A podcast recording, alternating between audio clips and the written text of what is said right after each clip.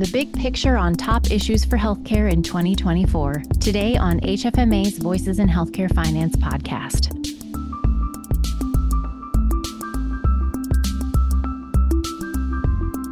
Hello and welcome to the podcast. I'm Erica Grotto.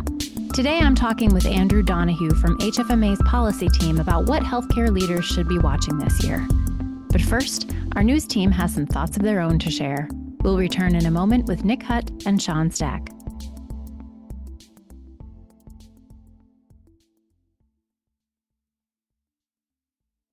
Hi, this is Nick Hut.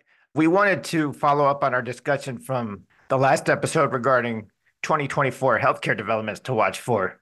This time, we're talking about a couple of intriguing topics for the year ahead, namely disruptive entities and also AI. You know, 2023 was not a banner year for some of these newer entrants like Walgreens, CVS Health. Both had shakeups in their C suite.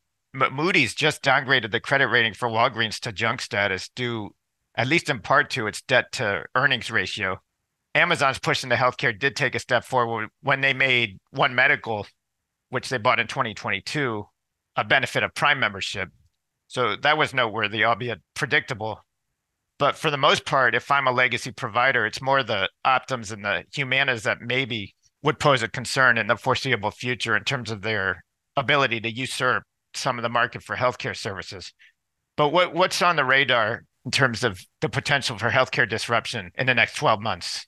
So I think the most exciting news that I've seen in the last month is, you know, of course, the announcement by Cost Plus Drugs announcing their partnership with Expion Health that's headquartered in Maryland. They are looking to get into the specialty drug business. I mean, as you know, I think it was the 2000 September 2022 HRSA report did an analysis and stated that specialty drugs account for 50% of the total drug spend in 2021.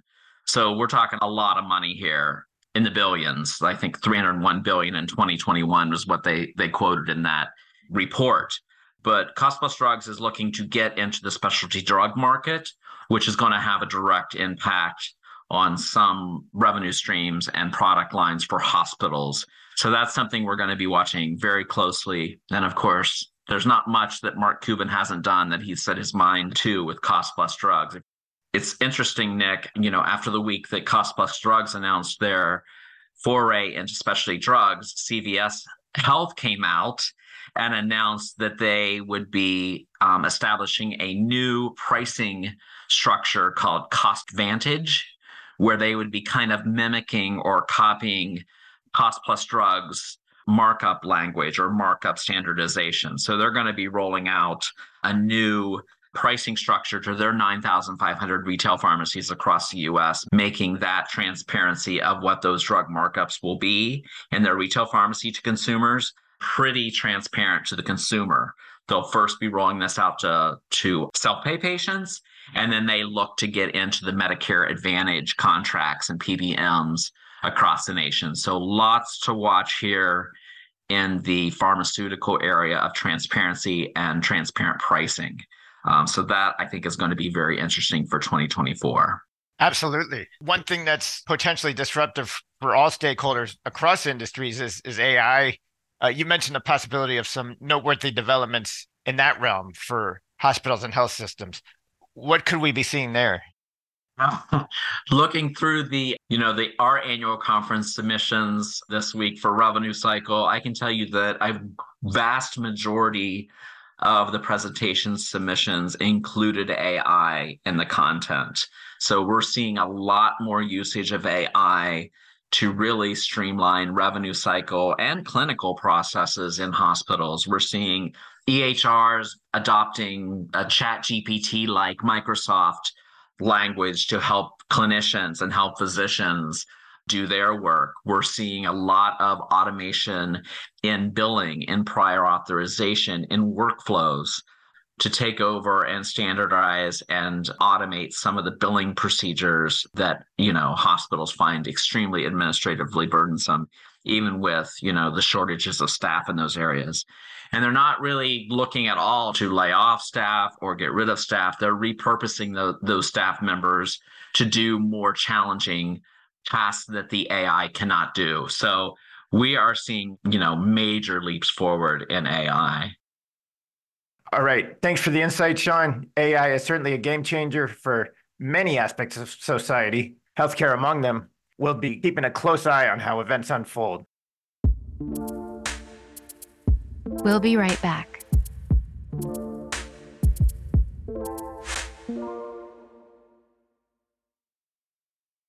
One of my favorite parts of my job, outside of making podcasts, of course, is moderating a monthly webinar titled The Big Picture with Andrew Donahue from HFMA's policy team.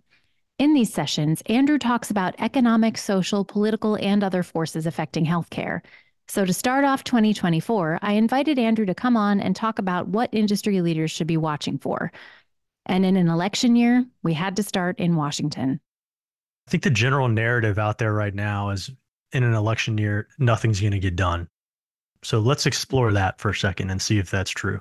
If you're going to make that argument, first thing you'd say is, all right, you got 435 members of the House that are up for election.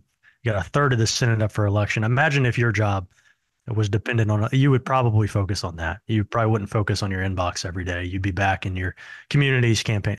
So they're going to be doing that. They're going to have an itch to get back to their localities and their districts as soon as they can. Traditionally, that happens around late spring. It doesn't mean they leave DC, but they're they're pretty much focused on that. So they're getting back Congress middle of January. They've got to work between that time and January 19th to avoid the first tranche of government funding, to avoid that shutdown of that first tranche of appropriation bills. Then after that, on February 2nd, they have that second tranche of appropriation bills. So that's going to suck all the political energy and bandwidth just focusing on that. They should have had that done in the fall so to assume that that's going to get done in a, in a few weeks, that's a tall order. Markets are generally pricing in that a government shutdown won't extend beyond middle of Q1, so middle of February. So anything that extends beyond that, it's going to have ramifications for capital markets. Politicians know that. So there's going to be a strong incentive for them to focus on that. So what else do they have time to even get done? That's the first argument. The second argument that not a lot's going to get done is just the electoral calendar by March 12th, we should know the presidential candidates. That's the day of the last multi state primaries. But before that, it is a true gauntlet. So you have a Republican presidential debate on January 10th, Iowa caucuses on the 15th, two more presidential debates on January 18th, 21st. You got the New Hampshire primary on the 23rd. South Carolina jumps in on February 3rd, February 24th. Nevada, February 6th, February 8th. Michigan, February 27th, and so on. Super Tuesday on March 5th sprinkle in in between all that a federal trial for former President Trump, probably some subpoenas or inquiries from congressional oversight and judiciary committees in pursuit of impeachment on President Biden. It's all just so much in such a short amount of time. And I think literally House GOP leaders have planned their legislative retreat on March 13th, the day after that final primary where we should know everything. So that seems to even signal their recognition that after that date, legislative shops are generally going to shut down. Not a lot's going to get done. Now, final thing I'll say, the other side of that argument is, well, there is an interesting part of a year like this year because you have a lot more opportunity for hearings. You have a lot more opportunity for oversight reports. Administrative agencies can get more done. They're not as distracted. So you can see some progress on the regulatory side of things. Retiring members, they love to solidify their legacy. So they might work on pet projects and really push those through. There might be court rulings that resolve certain litigation and force congressional action on certain issues. So, you know, it it just depends. Generally speaking, I don't think we're going to see anything major from a health policy perspective at all, but some stuff will still get done. So, you mentioned a few key dates in the presidential election. A few of those will have passed by the time this episode comes out. So, we might know a little more, but there's still quite a bit to come after that. But do you think that the election will have a big impact on this year, or are we going to see that kind of down the line? Yeah, I, I agree with your instincts on that. I just don't see the election really having a transformative effect on this year. And I know that's hard to say because it's so in our face every day.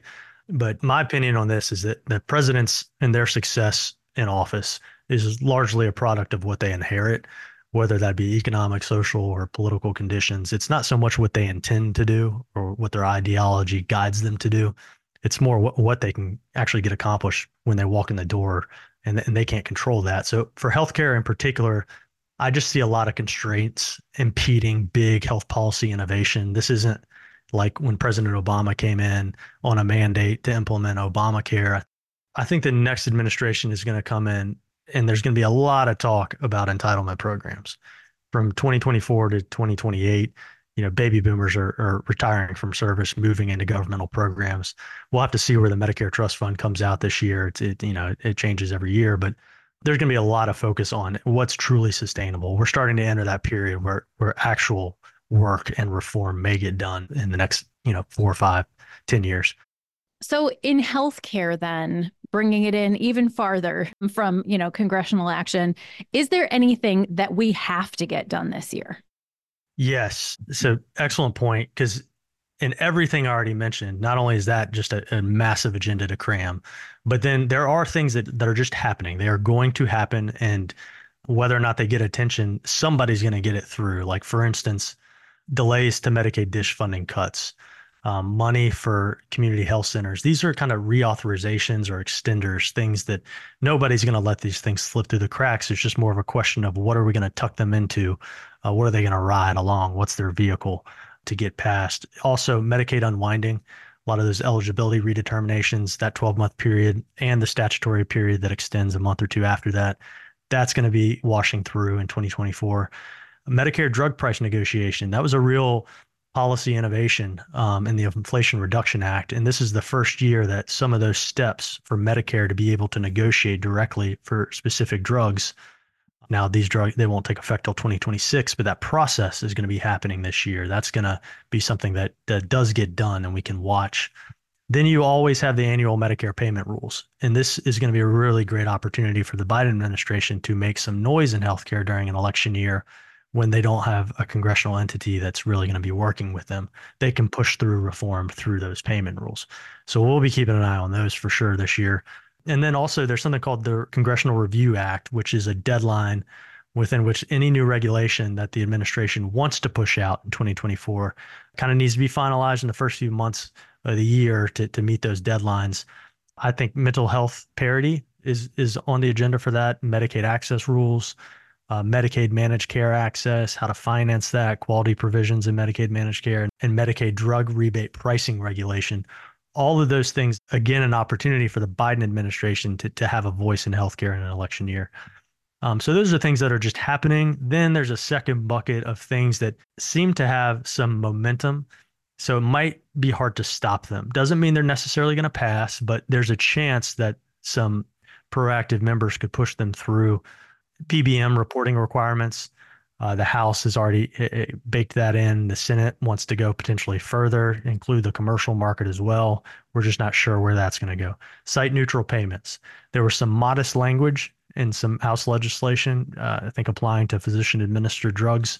We're not clear what level of interest the Senate has in pushing that further, but that's something we definitely want to watch because that would kind of be like a crack in the door on site neutral pay. It could open up further reform um, in 2025. Price transparency the House bill passed. It's in the Senate's court now. Nobody really knows uh, if they're going to push that.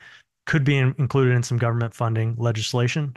There is some momentum there, but we just don't know. And Medicare Advantage issues, um, CMS wants to make some changes, whether it's marketing or star ratings, you know, supplemental benefits, spending, enrollment, et cetera. Drug shortages, it's top of mind for a lot of members and prior authorization and managed care, whether it's Medicare Advantage or Medicaid MCOs. Those are things that have some momentum. If they can get fit in to that first quarter or a month or two after, that's that's the big question. What else do you think is going to make a big impact this year? You know, I think when we look back at 2024, say in the late 2020s, and, and we're what, what did we remember this year for? I think we'll remember it as kind of the calm before the storm. And I know that's hard to imagine you know, every night when I come home and turn on the evening news, I'm just shaking my head in disbelief at what's going on. But I think that current state, that current state of crazy and chaos, economically, socially, politically, that we feel is kind of the new baseline in, in modern America. But what I'm talking about is I want to layer on top of that three massive transitions that we're going to be dealing with over the next five to 10 years that we are just now in 2024 going to start to truly comprehend. The first of them being, and I'll make a joke here, Erica, you would tell me if you asked me what time it is, my response to you would be demographics, because it's all I talk about at HFMA. But it is the largest demographic transition in human history. By 2023, all baby boomers will be retired from service. Um, that's the wealthiest, largest, and most productive generation in American history, uh, transitioning into government entitlement programs while simultaneously transitioning their own investment assets to less risky products. So that takes a lot of, of capital out of the market. So there are massive economic ramifications that are going to challenge our existing modeling on, on what will be financial success. We're going to be absorbing that over the next five years. So understanding that this year is going to be a theme. Also, artificial intelligence. We hear about it all the time. Really, all it is is highly advanced analytics. So anything you can get a lot of data on, you can fundamentally transform. And we saw that in 2023 with a new class of antibiotics. We saw the new creation of materials needed for next gen batteries and solar cells and computing. Um, we even saw the ability to take thousands and thousands of data on proteins. And now all of a sudden, uh, on the cover of Nature magazine a couple weeks ago, I think we can start to tell the age of 11 different organs in our body. It just the new knowledge that's coming through and the scientific breakthroughs associated with AIs is impressive. And and the FDA just at the end of last year approved the first therapy that uses CRISPR gene editing. So as a treatment for sickle cell disease, highly expensive, prohibitively so probably, but just that regulatory approach itself is showing that there are new pathways for the FDA to treat drugs. Couple in AI analysis. I mean, it's just incredible breakthroughs. And we've talked about weight loss drugs. I know, Erica, you're going to be profiling that coming up, but the potential shifts in utilization associated with that are prolific. So, again, I think we'll remember this year as our last year to kind of prepare, whether we realize it or not, for the big transitions that we're going to be absorbing as a society in the late 2020s. What about the wild cards, Andrew? Anything that's just going to come out of left field and change the outlook for this year? I think one of the open questions is is recession or no recession, and this is always hard to predict. I remember this time last year there was a Bloomberg article that came out and said that 100% chance of recession in 2023. That didn't pan out, so that's that's a tough article to have out there in posterity. But it, I think what we think is going to happen is a soft landing, and so really what that is is the central bank increasing interest rates just enough to stop the economy from overheating and experiencing high inflation but they're doing it in a way that doesn't cause a severe downturn. That's the general market consensus right now. I think the latest US Federal Reserve summary of economic projections shows that they think they can cut interest rates by about 0.75 percentage points this year in 2024. That'll take it to a range of about 4.5%, 4.75%. Um, they think they can do that without triggering a new bout of inflation. So the big question is if markets think that's what's going to happen, it's just when do interest rates begin to fall? 80% of analysts, I think, you're kind of putting it in the March meeting range. The Fed is already jumping in and pushing back on that narrative and saying, hey, you know, you might want to look to May or June. I think what I'm trying to highlight here is what if that doesn't happen exactly the way the markets expect? Or what if there's some sort of external shock that sends us, tips us into that recession state? That's where a lot of the outlook we've gone through today could change, particularly with respect to the presidential election. All right. Well, I am going to make a list of all of the predictions you made for 2024 and be uh, keeping score on Nope. this podcast. Nope. of course, I'm kidding. But thank you. Thank you for the accountability. Um, no, no, but you know, I I think it will be interesting to see how things unfold because this is a year where a lot's going to happen, but it's also it's also a year where we're waiting to see what happens next year, right? We'll be looking at this, you know, a year from now, going, what's going to happen, and it's going to be very different. So, That's a good point. We're kind of setting the table this year. well, Andrew, thank you so much for joining me, and uh, hopefully we'll we'll have you back on maybe mid year to talk about how things are going. Sounds good. I'll be there. All right. And for anyone who wants to check out the big picture webinars, they happen on the first Wednesday of each month. You can go to hfma.org and sign up for those. It's a good time. They're really enjoyable, really informative. So, uh, Andrew, thanks again. Thanks, Erica. Voices in Healthcare Finance is a production of the Healthcare Financial Management Association and written and hosted by me, Erica Grotto. Additional reporting is by Nick Hut, Sean Stack, Andrew Donahue, and the HFMA editorial team. Sound editing is by Linda Chandler. Brad Dennison is the director of content. Our president and CEO is Ann Jordan.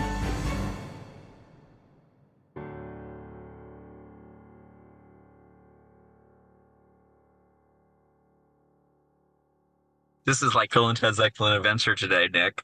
Which one am I? Am I Keanu Reeves?